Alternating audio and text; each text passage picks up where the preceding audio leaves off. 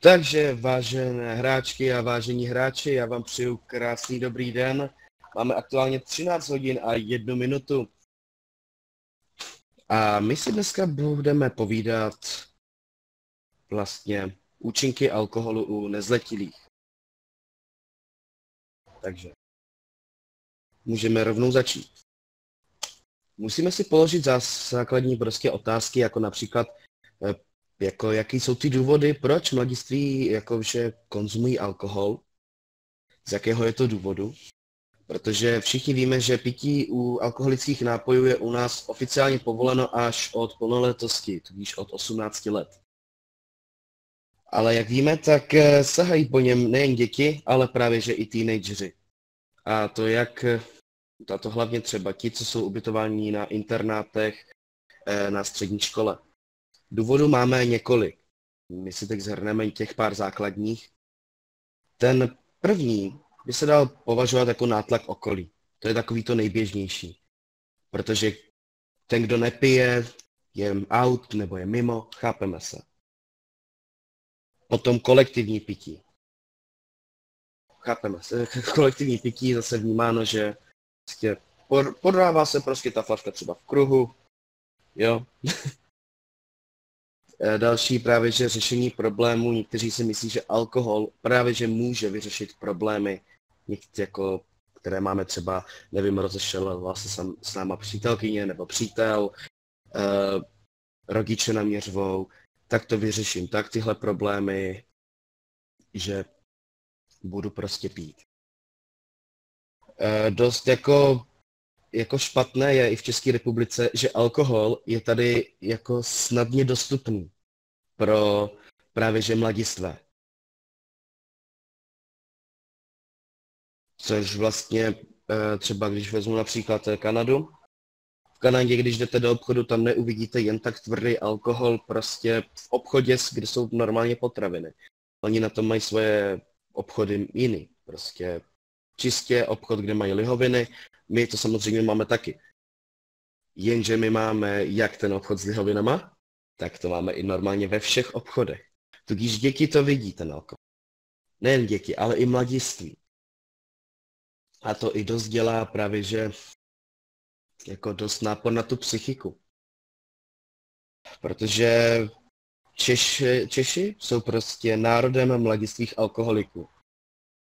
Protože závislost na alkoholu si vybírá krutou daň mezi dospělými obyvateli nejen naší, ne, nejen naší země, ale kladný vztah k tomu alkoholu získáváme již během dospívání. A to je na tomto špatně my bereme jako alkohol, že je to normální součást života. Někteří to takhle získají jako kladný vztah eh, k alkoholu díky rodičům. Třeba, že je například nějaká ochutnávka, vín, nebo jsme na nějaký slavnosti. Mhm, dobře, je 1013 let, ale na tady máš skleničku. To je špatný. To je velice špatný. Potom vlastně máme tady takovýto dospívání v alkoholovém opojení a mě celkem dost mrzí, že Česká republika se nachází v první desíce zemí, jejichž mladiství nejčastěji hodojí alkoholu.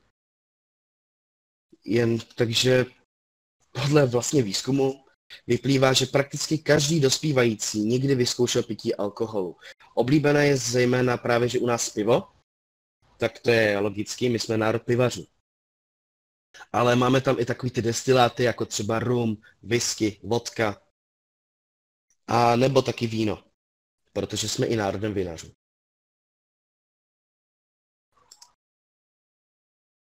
Takže tak.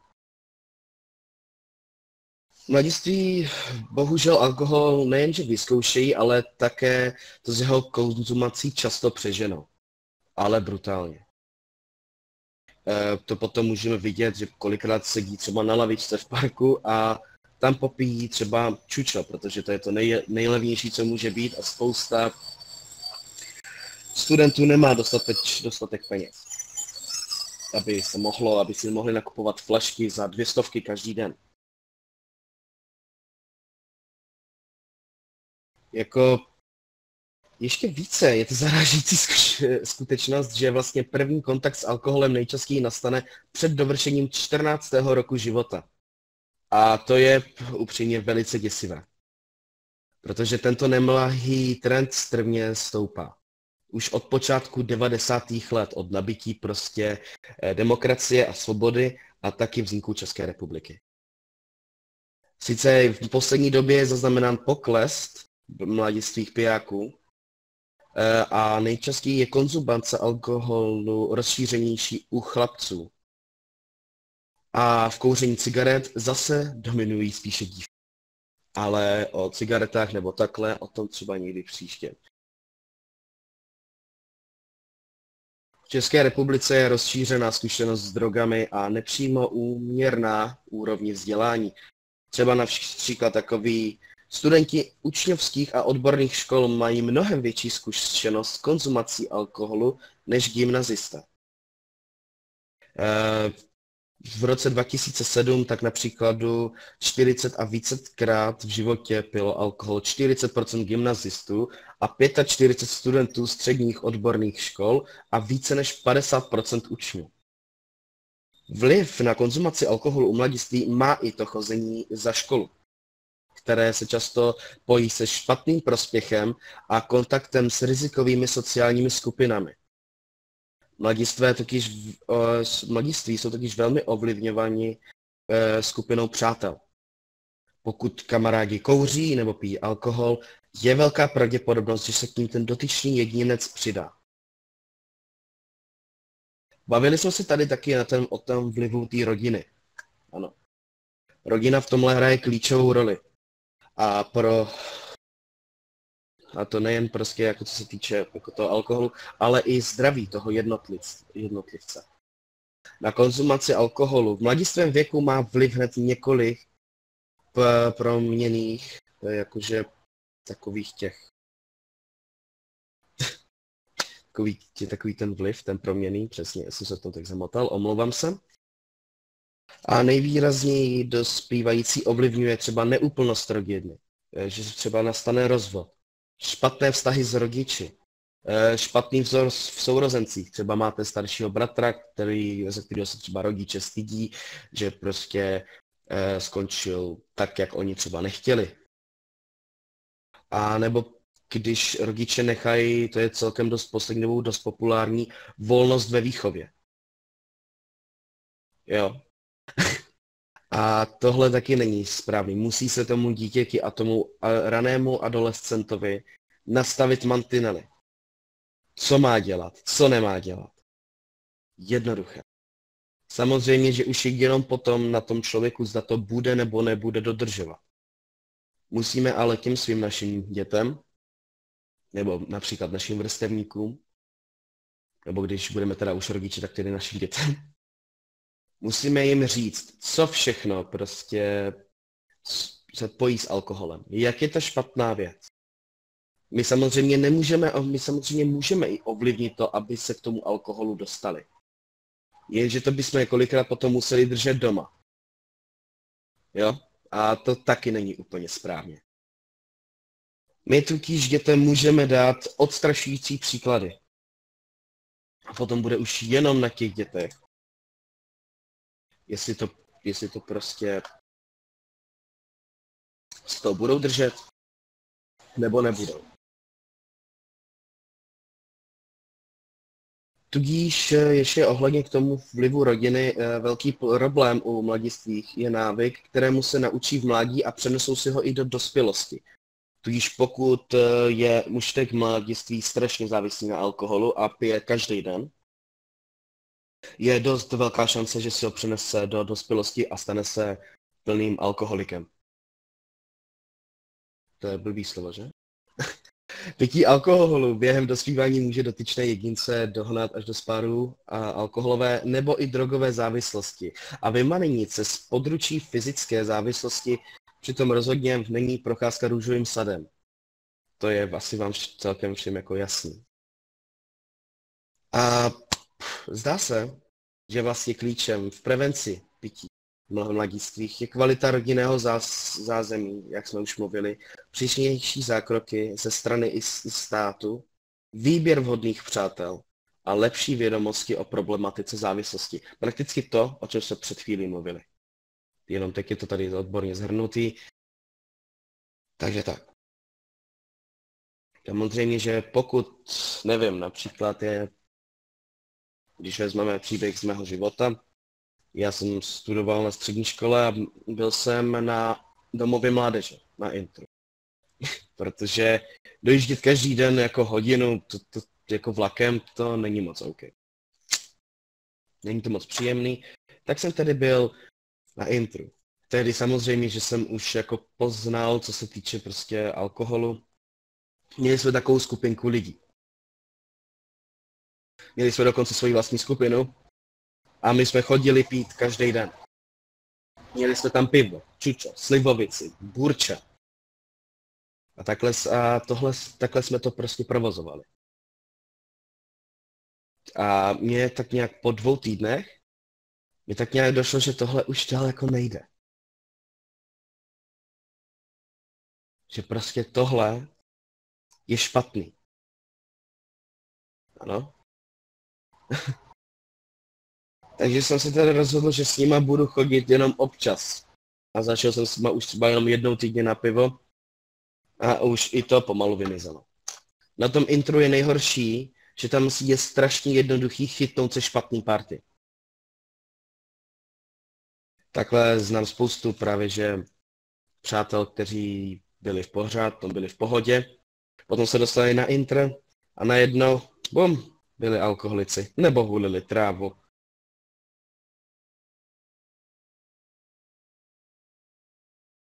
Takže na tohle si prostě člověk musí dávat pozor.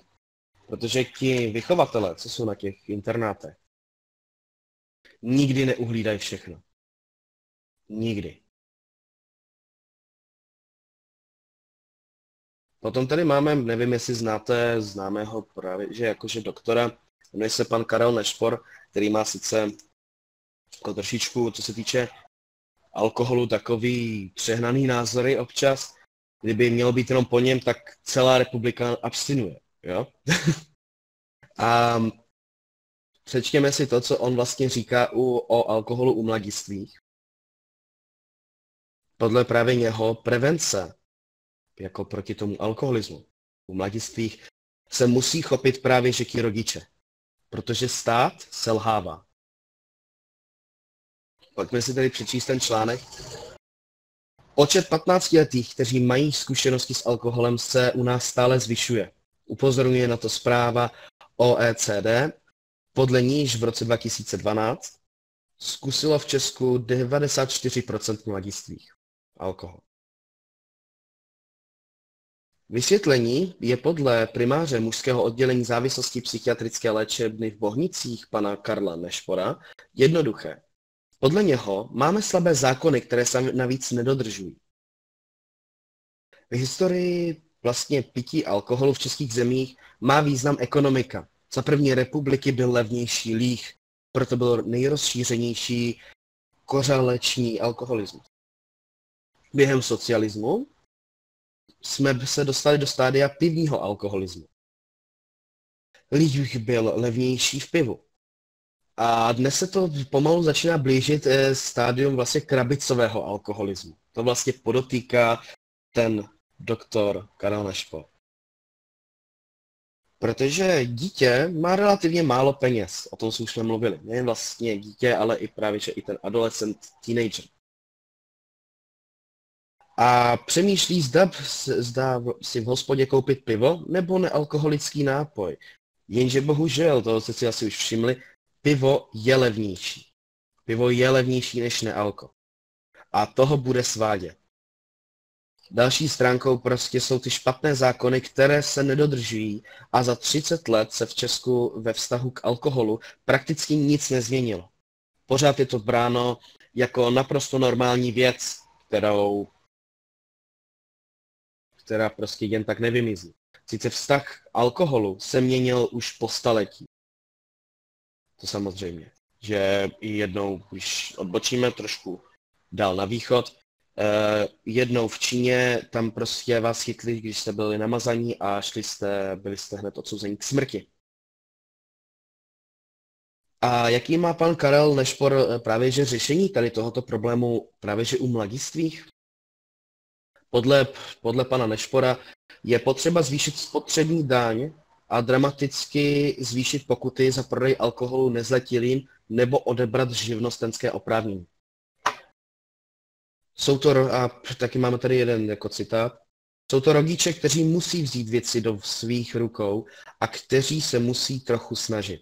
V jejich zájmu je, aby jim děti byly ve stáří oporou, nikoli přítěží.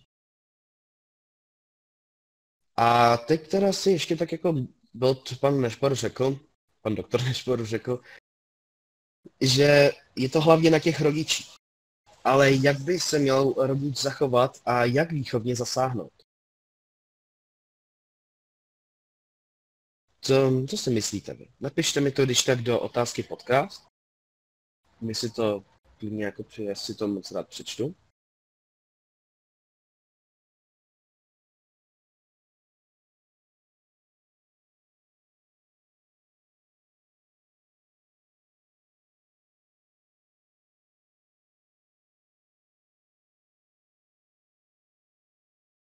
Tak mi to když tak napíšete potom, dobře.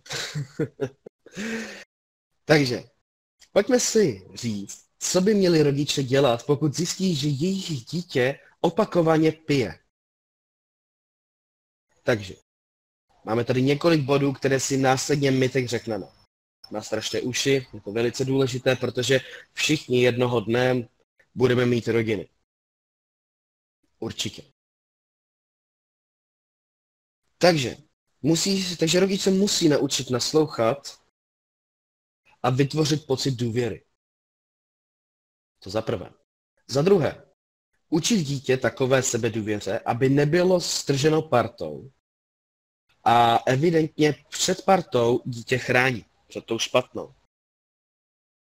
Za třetí, rodiče musí být příkladem pro dítě. Dítě nemůže vidět, jak vlastně Například jejich otec eh, například se každý den zlije v hospodě a potom dojde domů a zmlátí svoji ženu.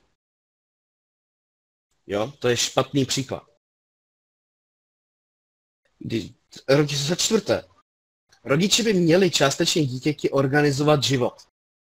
Tady už se dostáváme do té fáze, že, jak tady teď napsal pan Daniel Podolsky, že nějaké to zakazování či zaraky ze strany rodičů jsou neefektivní Primární je ukázat odstrašující případ, přesně tak. Musíme si ukazovat například na ty lidi, co alkohol zničil. A jako dost velký odstrašující příklad, neberte to jako hanobení naší hlavy státu, mi je náš prezident. Náš prezident je alkoholik. A jde na něm vidět, co alkohol dělá s člověkem. A tohle je odstrašující příklad.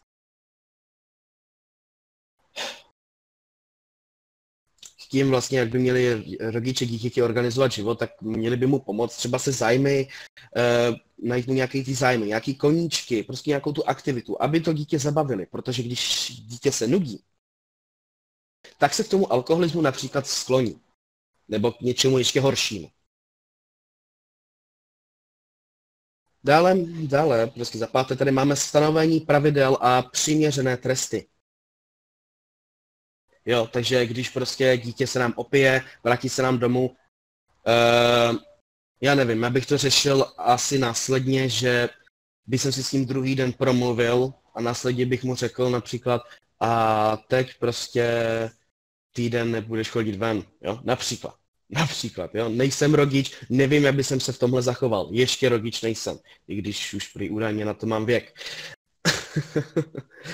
Eh, za šesté máme, kdyby to prostě nějak tak nevycházelo, eh, pokud by si prostě rodiče nevěděli rady s tím problémem, tak je nejlepší vyhledání odborné pedagogicko-psychologické pomoci. Ano, eh, dneska je to rozšířený v našem státě a nebere se to jako obstuda, když dítě chodí k psychologovi nebo k psychiatrovi.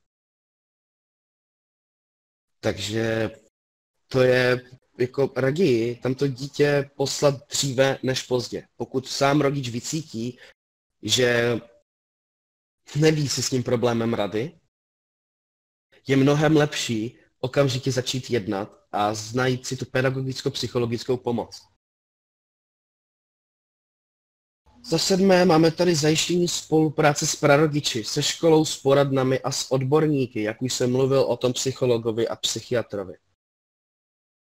Například, že řeknete škole, hele, na této škole se děje tohle a tohle, můj syn nebo dcera se vrátili opilí, uh, měli byste na to nějak dohlídnout a tak dále. A vzala jsme musíme mluvit o drogách, o následcích požívání alkoholu a drog celkově. Tím dáme prostě těm dětem odstrašující příklad. Například, co se stane, když eh, pijete často alkohol, že vám to vlastně zničí játra, že vám to zničí další prostě části vašeho těla, že vám to zabíjí mozkové buňky.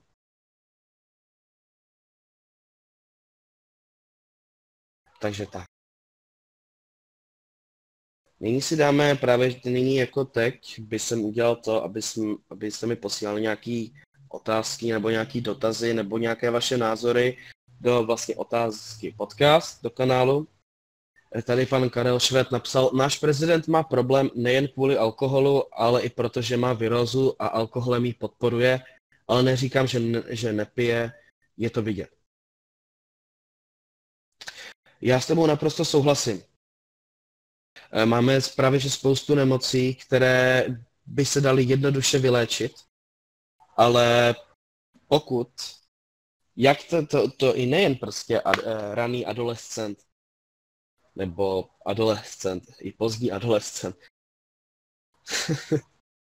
Eh, máme tady prostě, jsou tady ty nemoci, které můžou to podpořit více. Jak například tu virózu, nemá to moc dobrý vliv na cukrovku. A pokud trpíte, já nevím, například, nejsem doktor, nemůžu, nebudu v tomhle dále zabrušovat, abych potom nemusel vybrušovat. Uh, Daniel Podolsky se ptá, bude podobná přednáška i o marihuaně, protože mezi mladistvými je marihuana často dostupnější. Určitě, to je moc dobrý nápad.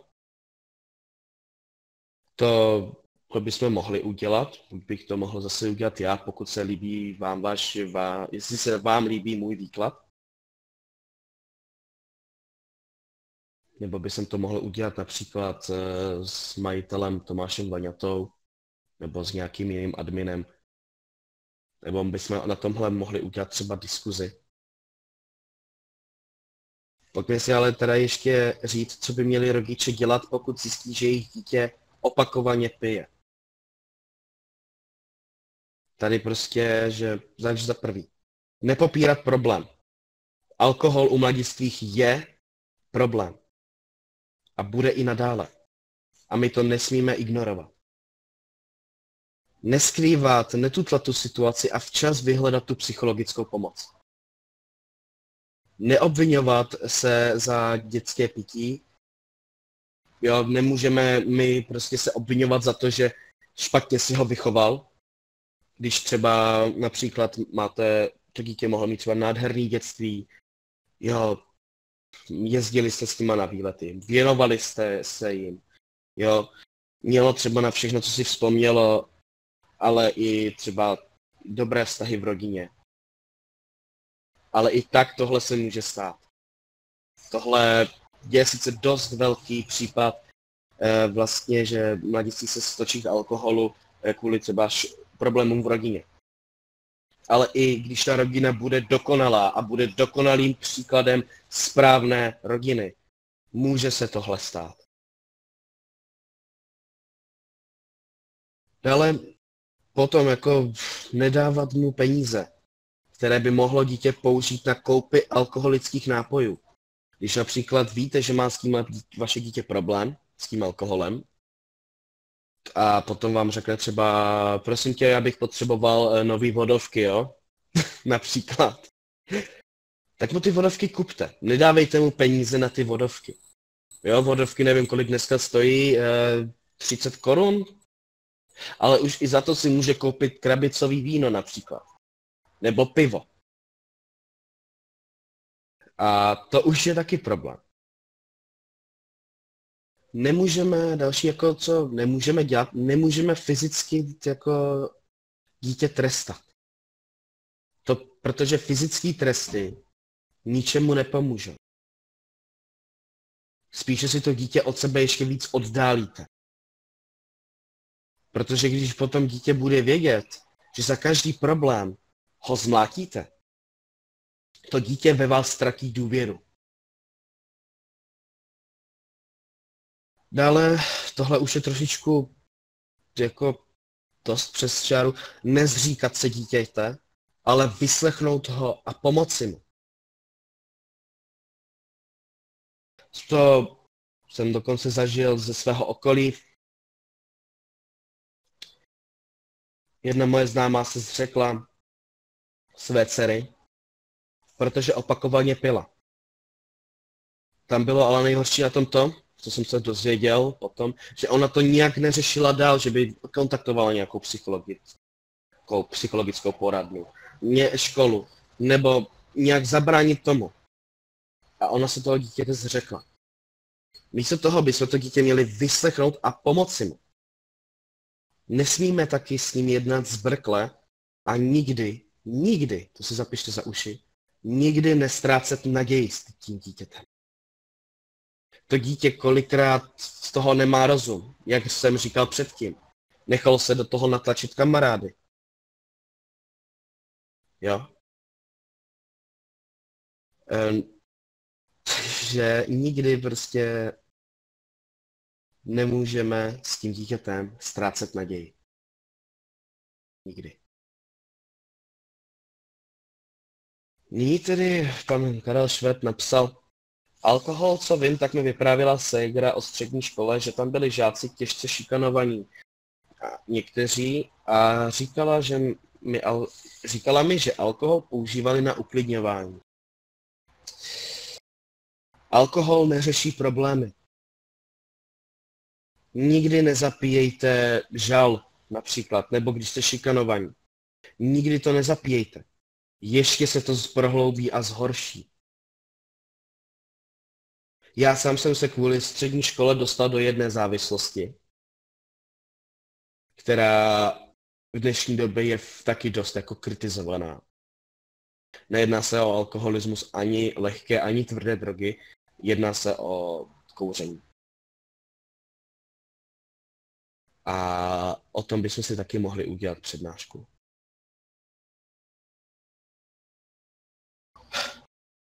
Jak jsem říkal, řešením k alkoholismu u mladých je konzultace u specialisty. Ano. Na to nezapomínejme. Tak, máte ještě někdo nějaké otázky?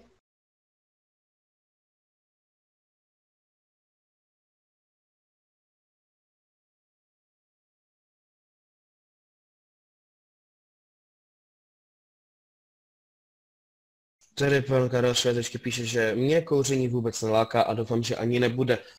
Když teda už jsme teda, když už jsme trošku zabruslili do toho kouření, tak tedy ti řeknu jednu takovou věc. Já jsem byl od, od té doby, co jsem se naučil mluvit, jo, nevím, kdy to bylo, to už je taky několik let zpátky. Já jsem byl zásad, eh, prostě zásadový antneku antikuřák. Já jsem na kuřáky nadával. V rodině máme několik kuřáků a já jsem vždycky říkal něco ve stylu a proč kouříš? Řík, umřeš, nekuř. No a potom jsem se dostal na střední a bum, to se prostě stane. Um, takže do toho člověk spadne kolikrát ani jako netuší jak. Jo? Minerva se ptá, jak jde podcast, uh, tak jí tam když tak všichni hoďte lajčík. Nebo třeba i vytněte, co se vám nelíbilo. Natálie Valentová se ptá, jak si na tom byl ty s alkoholem, když jsi byl mladší, 12 až 14 let. No, já jsem byl na tom s alkoholem celkem eh, pozitivně. Eh, já jsem nedostával alkohol, když se připíjelo na Nový rok. Když jsme byli na nějaký vernisáži s mojí drahou maminkou, nedostal jsem sklenici vína ani sklenici šampaňského. Pozor na to. A to je ten správný přístup. Kolikrát eh, tohle se tak, tohle je taky v Česku nějak jako normální, pokud si všimli, že vezměte své dítě třeba na vernisáž, eh, nějaký pěkný výstavy, já nevím, třeba Alfons Mucha, slovanská epopej, strašně krásný vernisáž, opět, že to tak bude zase v Praze, ono v Praze je a je to opravdu krásné, běžte do toho, je to fakt, je to fakt krásný, stojí to za to, líbí se mi to. Takže jednoduchý. Nikdy jsem, nikdy jsem nedostal žádný prostě alkoholický nápoj, uh, jako když ho měli všichni dospělí. Já jsem poprvé ochutnal pivo, sice to mi bylo asi uh, 6 let, ale to jsem si toho cucnul a chtěl jsem to vyprsnout, protože to bylo moc hořký. Jinak nikdy mě v tomto máma nepodporovala. A vlastně díky ní si uvědomuju, kolik vlastně, co vlastně alkohol přináší do našich životů. Ta, a jinak prostě v tom kontaktu těch 12 až 14 let jsem se, do, jsem se v kontaktu s alkoholem nedostal. Uh, tady Karel Šved píše, že já s rodinou chodím na Silvestra na nealkoholické oslavy. To je dobrý, to je dobrý, to je moc dobrý příklad. Já bohužel tady toto moc praktikovat nemůžu od té doby, co je mi 18 let, protože já mám narozeniny na Silvestra a to chtějí všichni zapít. To je to asi to nejhorší, ale když už člověk tedy pije a je mu už 18 let, měl by zjistit, kde má tu míru. Jo? Kde má takovou tu hranici. Pokud člověk není v 18 letech, eh, když to řeknu takhle, zkušený s alkoholem, což by neměl být, tak eh, nemá se, ne, nesmí se hodně opíjet. Jinak to může dopadnout i otravou alkoholem, nebo buchý čím ještě. Natálie Valentová píše, že když jsem byla mladší, tak mi v šesti táta řekl, že mi nalil víno, poté jsem v desíti zjistila, že to byl džus. to byl asi nějaký brusinkový, ne? Že to asi tak nějak vypadalo. Ale kolikrát takovým těm dětem stačí dát třeba i tu skleničku třeba i s tím džusem, jo, dát jim to do té když už teda strašně moc se cítí, dos, chtějí cítit dospělí, dát jim třeba do skleničky a říct si, na tady máš víno, je to fakt dobrý. Um, moje teta to dělá třeba takhle, že vezme vineu a nalije to prostě eh, do, do skleníček a dá to prostě těm dětem, co ještě jsou dospělí a nemůžou právě, že si má asi připít, tak jim rozlije vineu, no například na ten nový rok, jo. Takže tak. Jinak, jak tady Minerva psala, eh, pište témata, na která, eh, která, která chcete ty podcasty. A přejdeme k další takové otázce, no spíše jakoby příběhu. Když jsem byl mladší, nevím, někdy kolem sedmi, možná osmi, tak v naší vesnici byla hospoda.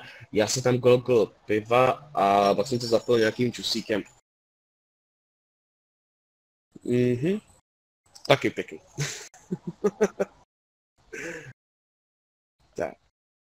Máte ještě někdo nějaký otázky na tady toto téma, ne čistě příběhy?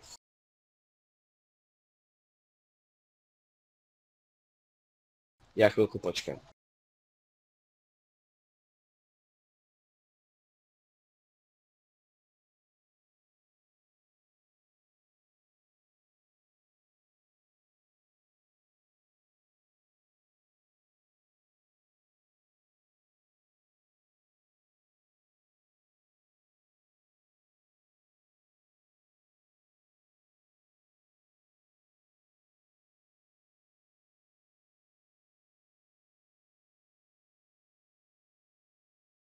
Tak, no Natálie Valentová se ptá, jsou podle tebe vhodné kombinace alkoholu, jako například vodka a rum a něco podobného? Uh, důležitý je to nemíchat. Pokud pijete, eh, pokud začnete vínem, tak mu buďte po, tak potom, jako když už jste dospělí, když pijete víno na začátku, tak pijte víno furt. Nemíchejte to s pivem. Nemíchejte to s tvrdým alkoholem, jako je ta vodka nebo rum. Je to špatný. Nejlepší kombinace je nepít a modlit se k Bohu, říká Nora Kalčíková. E, nevím, jak by si to vysvětlil těm, kteří jsou ateisti. A jinak jako pokud se ptáte na, ale pokud se teďka k té Natálii Valentové, k vaší otázce, pokud se ptáte na něco jako drinky nebo takhle, jako například namíchat nějaké, já pracuji v baru, brigádně, a tím jako, tam to musíme míchat, jako třeba mojito, Cuba Libre, jo. Sex on the Beach, nebo klasický Morgan s kolou. R- uh, Long Island Ice Tea. Ale ten evropský, protože ten americký tady nejde moc sehnat. Uh, Karel Švec se ptá, dal jsi někdy prášky na uklidňování nebo tak kvůli stresu ze školy nebo jiných věcí. Uh, jak to, jak to říct, jako já, já beru antidepresiva, ano, to je pravda, jo, ale moc to jako neventiluju ven, protože proč se tím, proč se tím chlubit, já nemám zapotřebí se tím chlubit. jako někteří lidi, co to ventilují na Instagram, jak jsou strašně smutní. Takže ne, jako takhle jsem to nikdy prostě jako neměl. Nejlepší na uklidnění ze stresu ze školy nebo jiných věcí je příjemná procházka. Nemusí to být zrovna po městě, třeba, já nevím, běžte do parku. Běžte se prostě projít, nechte si čistý vzduch, prostě, abyste vám to provětralo tu hlavu. Jo, vypněte si všechno. Ať vám nikdo nepíše. Nekontrolujte Discord jako právě teď. Jednoduché. Je to jedna z těch jako pěkných věcí.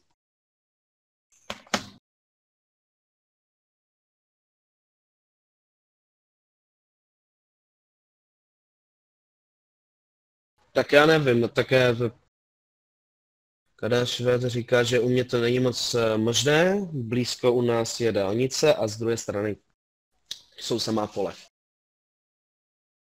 E, no, vidíš to. A já bydlím u vlastně u hranic s, Polsko, s Polskou republikou. A bydlím ve městě, které je třetí největší v této republice. I tak je to možné. I když tady jsou dálnice, i když tady jsou silnice. Je to možné. I když bych měl jít jenom do toho pole, je to změna. A je to kolikrát dost příjemné. Daniel Podolsky říká, že některá děcka ty papají a klentilky. E, to je kapitola sama o sobě, tohle nepatří přímo do závislosti právě, že u mladistvých na alkoholu. E, o tomhle bychom se mohli bavit třeba někdy příště. Jo, pokud byste měli zájem o vlastně drogové závislosti, co se týče zobání, v úvozovkách zobání Xanaxu, Zoloftu, diazepamu a buchy, co ještě, takový ty jak se někdy i říká, dětské drogy. Není problém, napište to do vlastně na, na, do nápadu a my se na to pokusíme zpracovat podcast.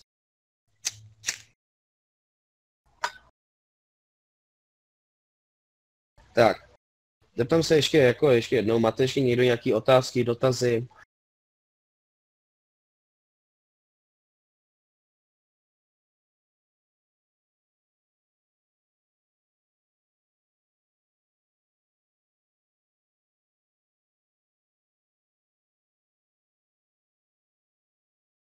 Pokud ne, tak já se vás jenom takhle zeptám. Setkali jste se ve svém vlastním okolí s nějakým prostě třeba vaším vrstevníkem, že má problémy s alkoholem?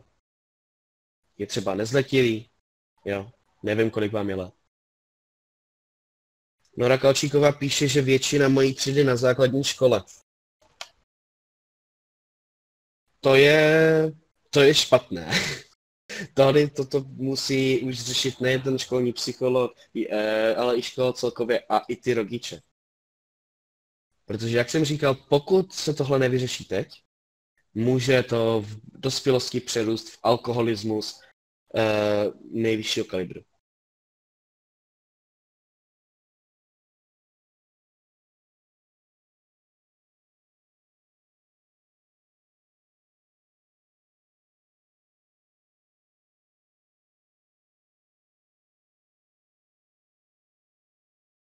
Tak, Karel Šef píše, že moje mamka měla dost vysoký alkoholismus, ale přestala, vůbec nepije, dá si občas víno. Uh, samozřejmě je dobrý, že prostě alkoholici se dokážou vyléčit. Důležitý je hlavně přiznat si ten problém.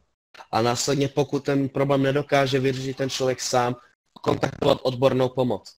Ta pomoc tady je, takže ji využijí. Takže je dobrý, když ji ten člověk využije. Pokud ji ten člověk nevyužije a nedokáže přestat ani z vlastní vůle, tak už je to potom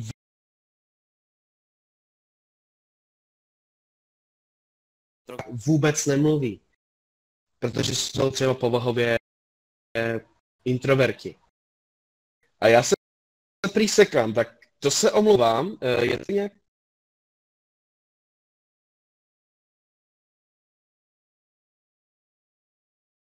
Tak, já se zeptám, je to už lepší?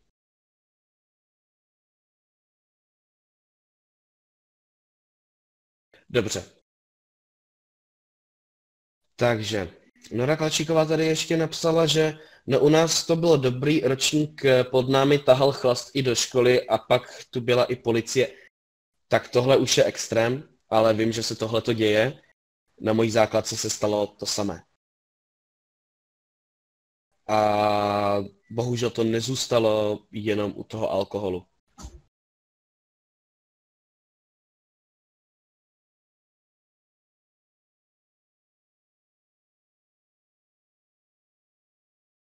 Tak. Máme aktuálně 13 hodin a 43 minut. Já se vás tedy naposledy zeptám, jestli máte nějaké otázky nebo i připomínky na tento podcast.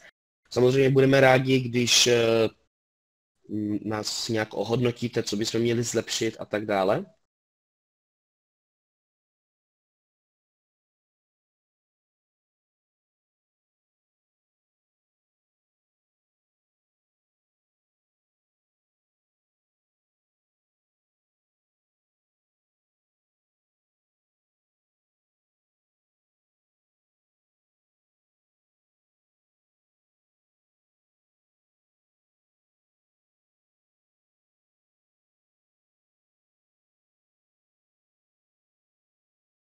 Tak, Natalie Valentová, super, je to důležité téma, které se nesmí zamést pod koberec. Já s tobou naprosto souhlasím a budu rád, když eh, to, co jste se dneska dozvěděli z této přednášky, budete šířit dál. A pokud uvidíte problémy u, něké, u nějakého ze svého vrstevníka, nebo prostě třeba u mladšího jedince, že se na ten problém budete snažit upozornit, buď se mu snažit nějak pomoct sami, pokud to ale nepůjde, kontaktujte jeho rodiče okamžitě. To vlastně udějte hned na začátku, pokud uvidíte, že se něco takového děje. Kontaktujte jeho rodiče, informujte ho o toho problému a řekněte mu, i kdyby nevěděl ten rodič, jak si s tím má poradit, doporučte mu například té návštěvu té psychologické poradny. Takže Tím bych eh, ukončil dnešní podcast. Já jsem velice rád, že jsme se tady sešli. Jsem rád, že jste mě poslouchali. Doufám, že jste si něco odnesli, že to nebylo pro vás jenom nudný blábolení. A přeju vám hezký zbytek dne a na stranu.